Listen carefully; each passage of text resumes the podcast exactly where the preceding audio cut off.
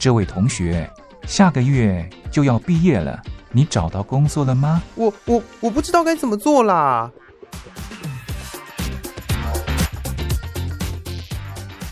想找工作，却不知道该从何着手；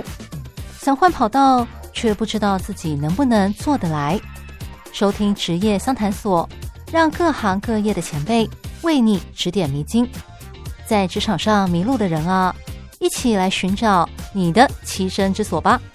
欢迎收听职业相谈所。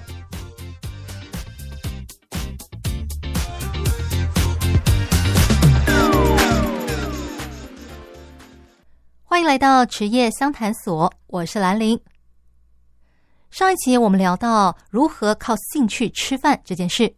因此就邀请了动漫达人 Hinak 来跟我们分享他的工作经验。Hinak 从大学毕业以后找到的工作，全部都跟他的兴趣，也就是动漫有关系。当然，他不是运气好，而是因为他充分发挥了他的所长，才能够得到这些工作。因此，上一集我们就聊到他丰富的动漫业工作经验，以及他是如何发挥所长才能得到这些工作。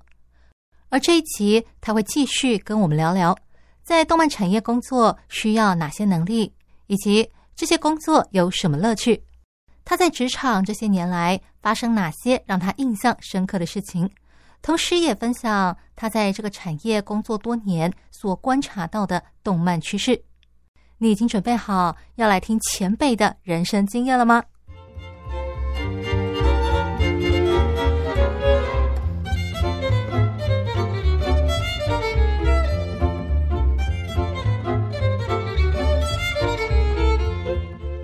像我刚刚提到，说我大学毕业的时候就去漫画的出版社投履历，但是我发现他们在找编辑需要考验那个日文能力，而我那个时候没有。没有任何的日文能力可言，所以就理所当然的被删掉。但现在回过头想想，就觉得自己当初真的是毫无准备。我如果要往这个方面去迈进的话，我其实自己就应该要先，好比说去考个日文证照，或者是说一开始大学就选读日文系。对，我应该要想，就是我有什么样的能力，然后可以去进入这个产业，而不是单纯的觉得。因为我喜欢动漫啊，然后你跟我聊，我可以聊啊，就觉得我可以进这个产业工作，这个想法实在是太天真了。我觉得呃，喜欢一个东西会让你会有呃，会有一些直觉，觉得这个东西会不会卖钱，会不会有呃市场，这个是非常重要的，就是它是一个呃很重要的一个东西。但其实另外一一方面就是说，那你有没有这样子的能力去做这样的事情？像刚刚主持人也有提到的。就是说，呃，我要进到这个动漫产业，肯定要先有一些语言能力，我要先有一些编辑的能力。那这些东西是不是我在大学的时候已经先准备好了？那我出了社会之后，那这些能力其实是会跟着我一辈子的。那这个我觉得才是非常非常重要的一个部分。真的，所以要进动漫产业，如果你有能力，真的不是梦想。诶，那么我想问一下，就是你在动漫产业打滚这么久，有没有发生过什么让你印象特别深刻的事情？呃，其实还蛮多的。像呃，虽然刚刚没有特别提到，但其实因为呃，我写了这样子的巡礼的书籍，其实我也考了呃一张呃导游的证照，所以其实我可以带着呃一些台湾的同好，然后到日本去体一样去体验场景的美。或者是找寻这个故事背后的意义。那其实我在日本那边，其实也因为这样子的关系，认识了非常非常多当地的人。那那些人其实很多都是参与当时呃制作动画的公司，他们呃在取材的时候的一些工作。所以其实会发现很多非常有趣的事情，包括比如说你会发现，哎，动漫里面出现的这个人，活生生的就出现在你面前啊，发现本尊了。对。就是呃，有蛮多的，比如说呃，他不是主角，他可能是路人甲，或者是只有一句话的角色。其实他可能都是有所本的。那你到了当地之后，就会发现，哎，这个人其实他真的存在，而且他现在在这个地方跟你聊天。那另外一个，就比如说，哎，我到了呃哪一个会场，那那边的人会非常开心的跟你说，呃，当时他们取材的时候是用了哪一些哪一些桥段，哪一些呃场面，他们拍摄了些什么东西回去。当你再回到家里面再看这部动画的时候，就会发现，哎，这些东西就实际上都是他们当时呃取材用出来的东西。然后这些呃当地的人就会满心欢喜的跟你说，那对，那另外一个就是。呃，比如说三一一的时候，那那个时候台湾呃这边给了他们非常多的援助，有非常多的日本当地的人就会很开心的呃接待了台湾这些呃动漫的同好们过去这样子，那也也因为这样认识了非常多当地的呃同好也好，呃制作相关的人士也好，那其实可以体验到非常非常多跟作品有相关的乐趣，这个是这个呃。呃，工作最大的乐趣所在。那另外一个就是，比如说像呃做动漫演唱会也好，那一回生二回熟，你第一次碰到的呃动漫歌手或动漫声优，你可能不认识他，但在之后你们可能会是一个工作上很常见到的呃朋友。可能呃一般的呃观众会觉得这个人很遥远，但对我们来说，这个人是非常近、没有距离的。这个也是在这个行业里面非常非常多的。呃，优点或好处。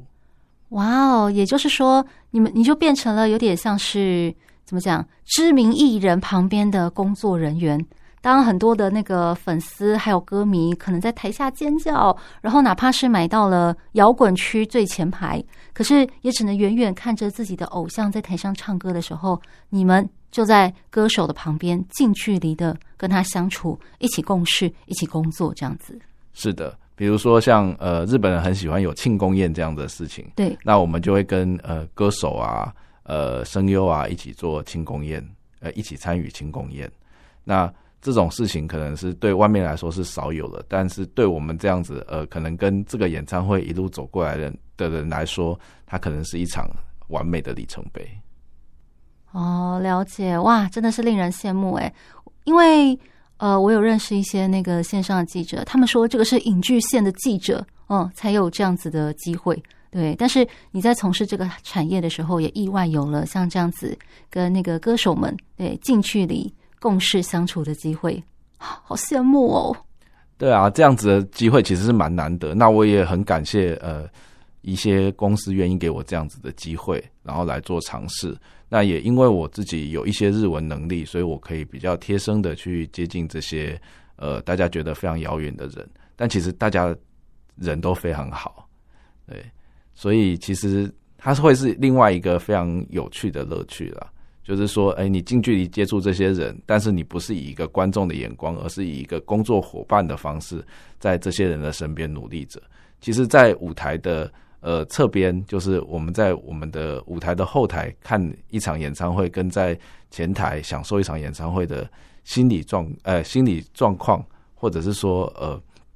那个时候的现场其实是蛮不一样的。那其实这对我来说，它会是一个非常好的呃，也是一个乐趣所在，就是你会在一个不同的呃面向看到一件同样的事物，这个是一个非常有趣的事情。仔细想想，这样说来，嗯。可能你早期是从一个读者、观众的角度在接收这些动漫作品，但是当你投身这个产业之后，你变成了这个产业其中的一份子，于是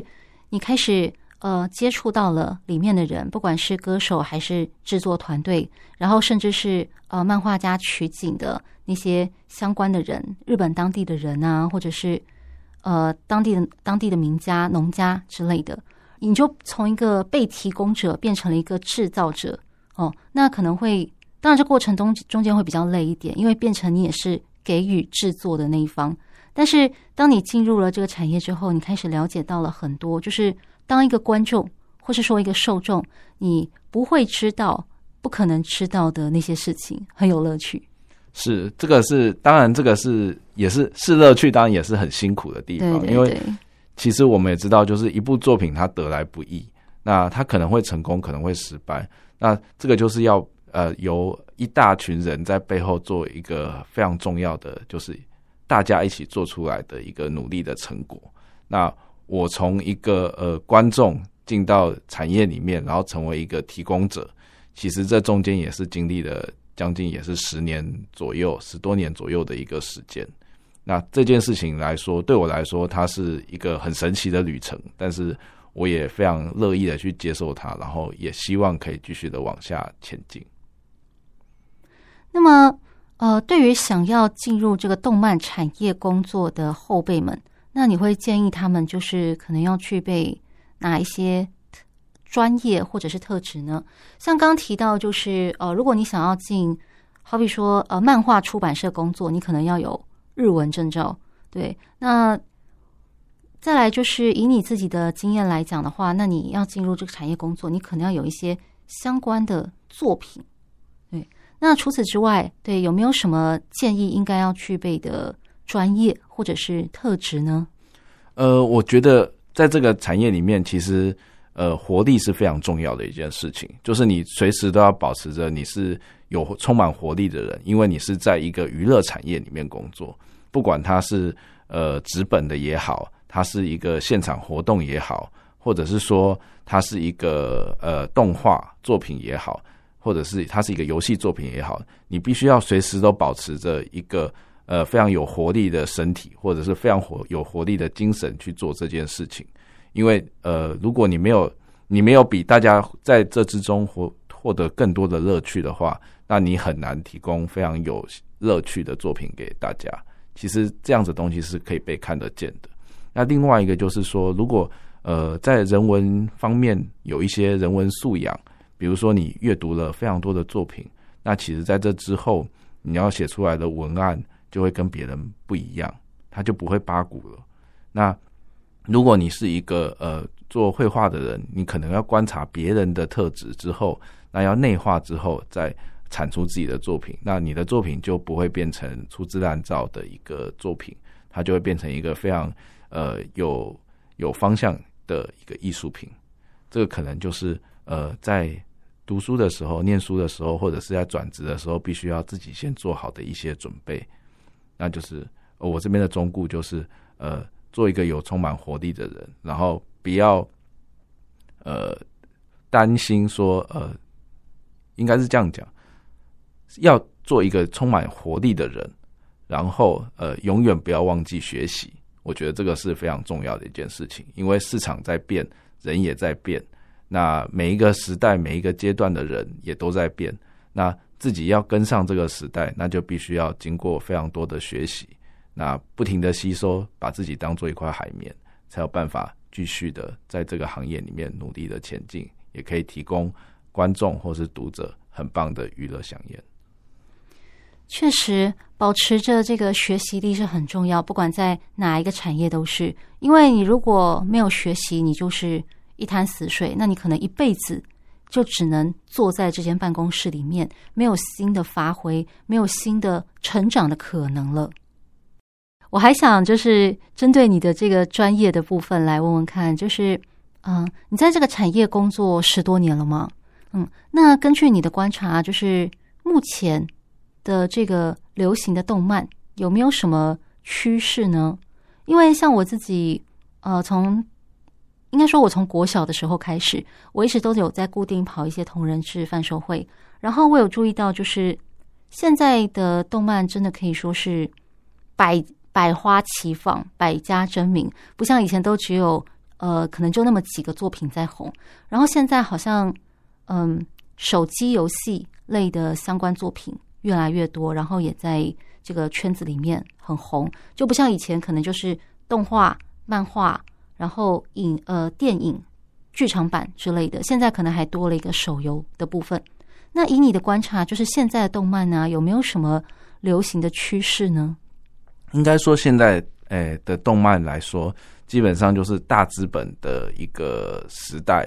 那有比较多的资本，你可以将呃动漫化。然后游戏、影视作品全部呃 IP 化，就是我们讲的，就是它是一个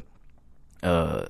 大型的智慧版、智慧财产、智慧版权的一个时代。所以你可以看到，同样的一个作品，它其实有不同的面向的载体。这个是目前现在普遍的一个现象。那这样的现象，其实全世界都有在流行。比如说美国的 Marvel，或者是日本的呃偶像大师。或者是很多呃手游系的东西，它其实是从一个载体出发，但是它其实后面会有非常多的变形的载体。从游戏从手机出发，它可能可以是呃书籍、漫画，它可能可以被改编成戏剧、真人的戏剧，那也可以被改编成动画。这其实是现在目前的一个最大的趋势。那这个呃这个趋势，一个是让呃公司当然是可以有更大的营收，那让原作者也可以有更大的享受更多的版税。那另外一个也是，其实呃造成的现象就是，其实呃一个作品要诞生，它就会变成需要更多的人一起来努力，才有可能成功。哦，所以他才会就是试着透过不同的管道来推广，像你讲的游戏啊、电影啊、真人舞台剧啊等等的，从不同的管道来吸收更多的观众粉丝，这样子。对，因为其实人呃，其实人对于很多的事物其实是有兴兴趣上的不同。喜欢看漫画的人不一定喜欢看舞台剧，那会看舞台剧的人不一定会呃玩手机游戏。所以说，现在以现在这种呃作品 IP 化来说，他希望可以呈现的就是，我可以收纳更多种不同兴趣，但都对同一个作品或是对同一个呃内容是有共感、有同同感的人，然后让他们一起享受同一个作品。这个是目前在呃业界或者是呃娱乐产业里面很普遍的一个现象。所以说，动漫动漫产业，那动漫产业其实是他们其中的一个。一环当然也是走的比较快的一环，但其实，呃，动漫作品的 IP 化是现在的一个很重要的一个趋势。那要进到这个产业里面来的人，不只是像我这样子有呃企划背景或者是有呃文字背景的人，他其实里面也可以有非常多不同背景的人在里面努力。比如说音乐背景的人，你是舞台呃舞台剧或者是戏剧背景的人，那。或者是说你是工程背景的人，你是美术背景的人，其实都可以在这样子的呃 IP 化的情况下找到一片自己的天。了解。诶，那我还想问一个问题，就是为什么到现为什么现在有很多的作品，可能那些作品都是，例如说像我国小时候的作品啊，它可能就会呃做一个重制版，好比说像《美少女战士》，它可能动画做一个重制版。呃，又或者是他可能翻拍成真人版，像之前那个《幽游白书》，他可能翻拍成真人电影版。对，那问题是，你知道，在经过这么多年来，一直不断的有作品推陈出新，新的作品很多，对，很多都还很多好作品还没有被大家看见。那对于以前的那些作品，也不是说他们不好，只是说可能当时的流行跟现在也许有些不太一样了，不管是画风啊、审美观啊等等的。那为什么会？说有这股想要把以前的作品重制，甚至是改编成电影版的这种情况呢？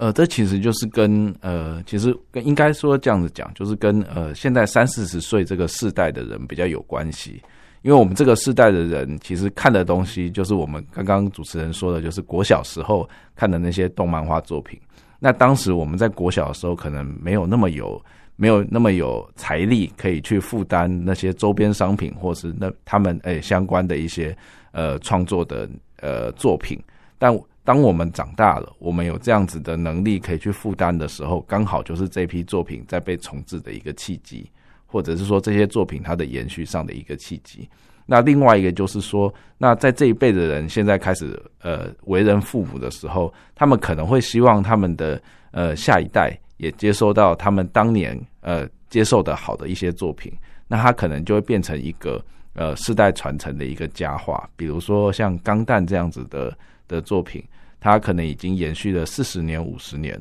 或者是说像《美少女战士》，它现在呃后来改编成真人版，它有很多，它现在有非常多的。呃，衍生的创作或者是联名的制作，这个其实都跟诶、这个时代的人已经有一些财力，或者是说他已经变成社会中间，其实有一定的关系。哦，原来如此，所以等于就是为我们这一辈所制作的，同时也是让我们能够传承给下一辈所制作的这种概念吗？对，就等于是说，它的呃受众族群可以越来越扩大。而不只是说，呃，现在年轻族群会看，他们也希望可以找回一些老的老的客群，那这些老的客群也可以传承给下一辈的客群，让他们知道，其实当年有一些优秀的作品。那我们在现代的诠释之下，这些优秀的作品还是可以被人看见。确实有很多的好作品，有的时候可能随着时间渐渐过去，然后你就发现，哎，那个作品它可能已经你在网络上找不到了，你在图书馆里面也找不到相关的留存档案或是影片了，就觉得啊，一部好作品可能就只存在你的回忆里了，真的是非常的可惜。所以这个时候如果有重制版，或者是说有一些呃翻拍成电视剧啊、电影啊之类的话，那就会重新唤起大家对这部。作品的回忆，然后除了让我们这一辈的人去怀旧，然后对这部作品之外，那同时我们也可以让我们的下一代知道说，这部作品是我当年看的，我觉得它很好，而且我认为好的东西它是能够经过时间的考验，所以我希望把它传承给你。就好像那个呃金马奖、金马影展的时候，它经常会播放一些很老的电影。呃，什么《霸王别姬》啊，或者是那个我还看过什么《罗马假期》，对，黑白片呢，那个真的是很老的电影，可是很好看，经典。对，那他们有像电影公司会这样子特地留、特地保存档案，然后透过播放电影的机会，来让后代的观众，哪怕你是跟那个电影的年代差了几十年，你还能够看到这部好看的电影，会传承下去。那等于说。动漫公司、制作公司，他们现在就是在扮演着一个这样子的任务嘛，这样的角色。对，因为其实好的作品、隽永的作品，其实它是会永久不灭的。嗯，像刚刚主持人讲到，就是像《美少女战士》这样子的作品，它可能在一个世代里面曾经造成了一股旋风，但它可能没有办法传承到下一代，那就是必须要靠着另一批制作的人员，让这样子的东西可以被持续不断的传承下去。那当然就是一个老 IP 的一个新的呃 renew 的一个部分这样子。那其实现在以现在的状况来说的话，呃，制作公司还会有另外一层考量，就是诶，那这样子的话，是不是我可以先稳定住，我一定有一定的收视户在这件事情上面？那他们也会比较，他们的投资方或是他们自己也会比较敢投资这样子的事业在里面。哦，确实这也是一个考量，诶，就好像那种。呃，有一定知名度，或是说有一定程度的乐众的作品，比较容易翻拍成动画或是电视剧之类的。是啊，大概就是会像这样子的状况，就是呃，我知道我的受众族群在哪里了，那我就会希望透过这群受众族群，帮我用口碑行销，或者是呃，我们在社群上的病毒式的宣传也好。像这样子的东西，可以让这个好的作品或者是一个隽永的作品，慢慢的被扩散出去，让更多的呃，可能不是同一个世代的人知道，像这样子的作品其实是好看的，那他们也会再进来。那这个时候推出的一些可能跟其他品牌联名的商品，或者是其他品牌呃，或者是其他呃不同行业里面的创作，它就可以被作为一些新的联名。或者是呃，蹦出一些新的滋味也说不定。另外，我还想再问一个，就是因为台湾现在疫情啊逐渐趋缓，然后这个出入境国门也对外开放，然后我知道你有在带一个这个去日本的动漫景点朝圣之旅的团嘛，对不对？前面你有提到，那你们明年会出团吗？诶，我们明年现在已经在准备要出团了哦，就是说呃，我们会跟之前一样，就是。我们希望可以为台湾这边的观众带来一条呃，让他们不同的呃，不同于只是在电视机前面或者在手机上观赏呃作品的乐趣。我们希望带着大家到当地，然后用第一人称的视角来享受这部作品，然后跟当地的人互动，或是跟当地的场景互动，那就会从这个里面得到一些不同于只是。看这部作品的一个乐趣，这是一个互动型的一个体验。哇，那可不可以稍微透露一下，就是你们明年的团呢，大概会去哪里？我知道这个可能还在讨论当中，但是有没有一个大概方向？好比说，可能要去呃哪个县，又或者是你们可能规划几天，又或者是呃你们这次朝圣的点可能跟哪几部目前正当红的作品有关？可不可以透露一下？诶，我们现在目前的想法，我们通常都是呃，我们会做一个五天的行程。那我们基本上都会观察呃大家的反应，那来做出一些微微调整。那比如说像秋叶原啊这样子的地方，我们一定会带带大家去的。那呃作品的部分，因为现在大家都还在讨论当中，所以可能没办法透露太多。但我们会做的事情就是，它一定是一个呃现实中会出现的场景的一个作品。那我们会实际带大家去可以摸的呃东西，可以吃的店，可以坐的椅子，可以住宿的地方。那会让大家用一个自己第一人称的视角去体验这一些东西。恕我只能透露这么多，但是我觉得呃我们每一届都非常的成功，像我们之前。呃，带着大家去故事里面曾经出现过的祭典，故事里面曾经呃坐过的车子，那我们也曾经去过呃故事里面曾经呃比赛过的场地，这些东西都是呃一般的旅行团不会带大家去的。我们到了那个场地以后，你就会发现为什么他这个角色在当地会做，在那个时间点上会做出那样子的反应，那是因为他在那个地方。的呃一些场诶、一些画面的使然，让他去做出这样子的举动。那为什么呃他吹奏这个乐器可以把声音传这传送到另外一个人的身上呢？或者是说他在路的这一边喊叫，为什么对方可以听到呢？那是我们之前很常会带大家体验的一个事情。因为唯有你在现场当地，你才会知道为什么他会做出这样的举动。那你也可以反推回去，就是说。那这些制作组当时呃，在这个画面上下的用心，他的努力是什么？这是我们之后以及之前都在努力的一个事情。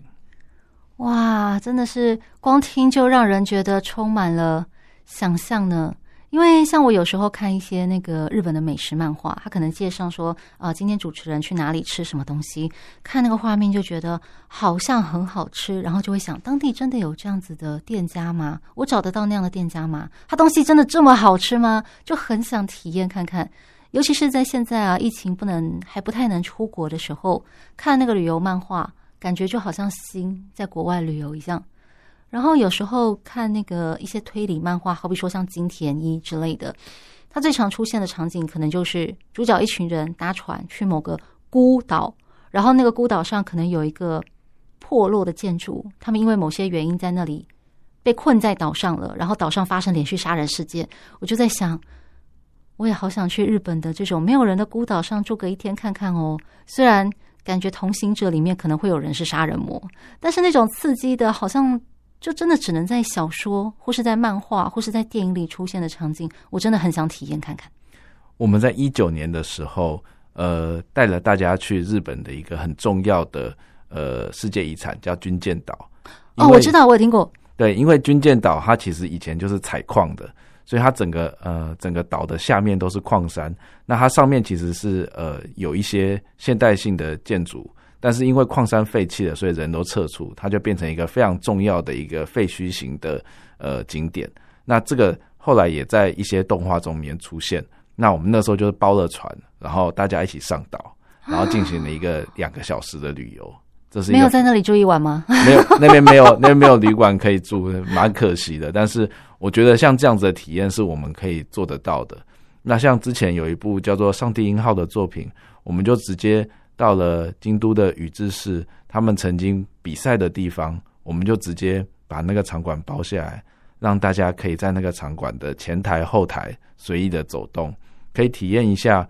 每一个角色在那个地方他会想要做什么，他在那个场馆的压力之下他会做出什么样的反应。这个是一个呃，只有你到了现场当地才有办法体验到的一个饗宴。哇，真的是。太棒了，对，以自己的兴趣为职业，在这个领域里面发扬光大，而且还可以跟更多人分享你在这个领域的呃了，你在这个领域的了解跟所得，这样子。对，就是我觉得，呃，我觉得，呃，我自己因为是呃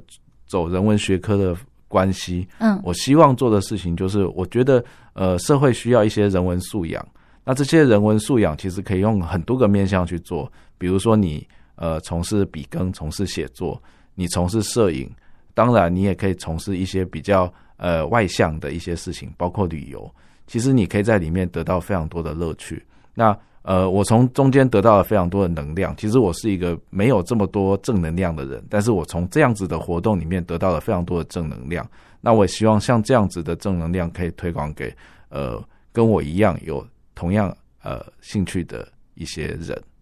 这个是我觉得我可以做到的，而且我觉得这个是一个好的事情。了解，好的。那么今天听完了前辈的分享之后，对于动漫有兴趣的人，你知道要如何踏进这个产业了吗？你晓得应该要做一些什么样子的准备了吗？如果你已经呃心里有一些答案了，有一些想法了，那么我们这个节目对你来说也是有很大的帮助了。非常感谢今天 Hinak 来接受我们节目的访谈，谢谢你，谢谢。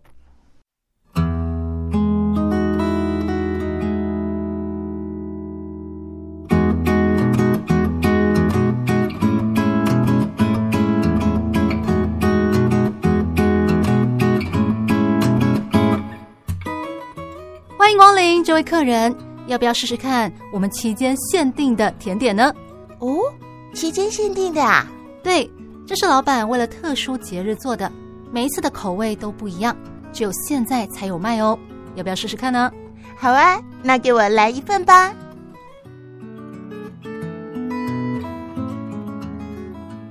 台湾的活动丰富多样，有的像流星，璀璨耀眼，但仅此一届。有的像月亮，年年都办，但主题不同。每场活动、每次内容、每段相遇都是期间限定。欢迎收听期间限定版台湾。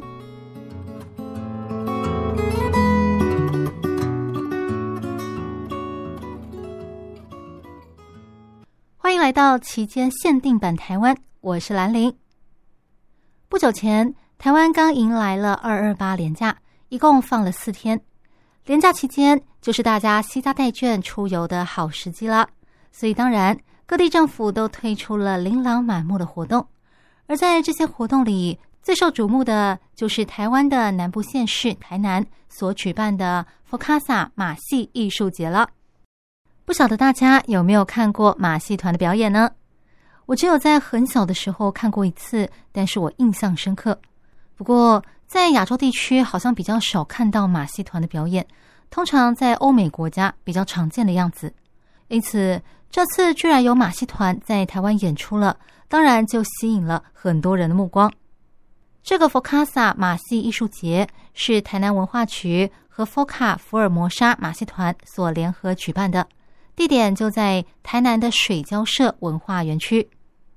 这个福尔摩沙马戏团。去年就曾经到台湾的台南来举办活动，试试水温。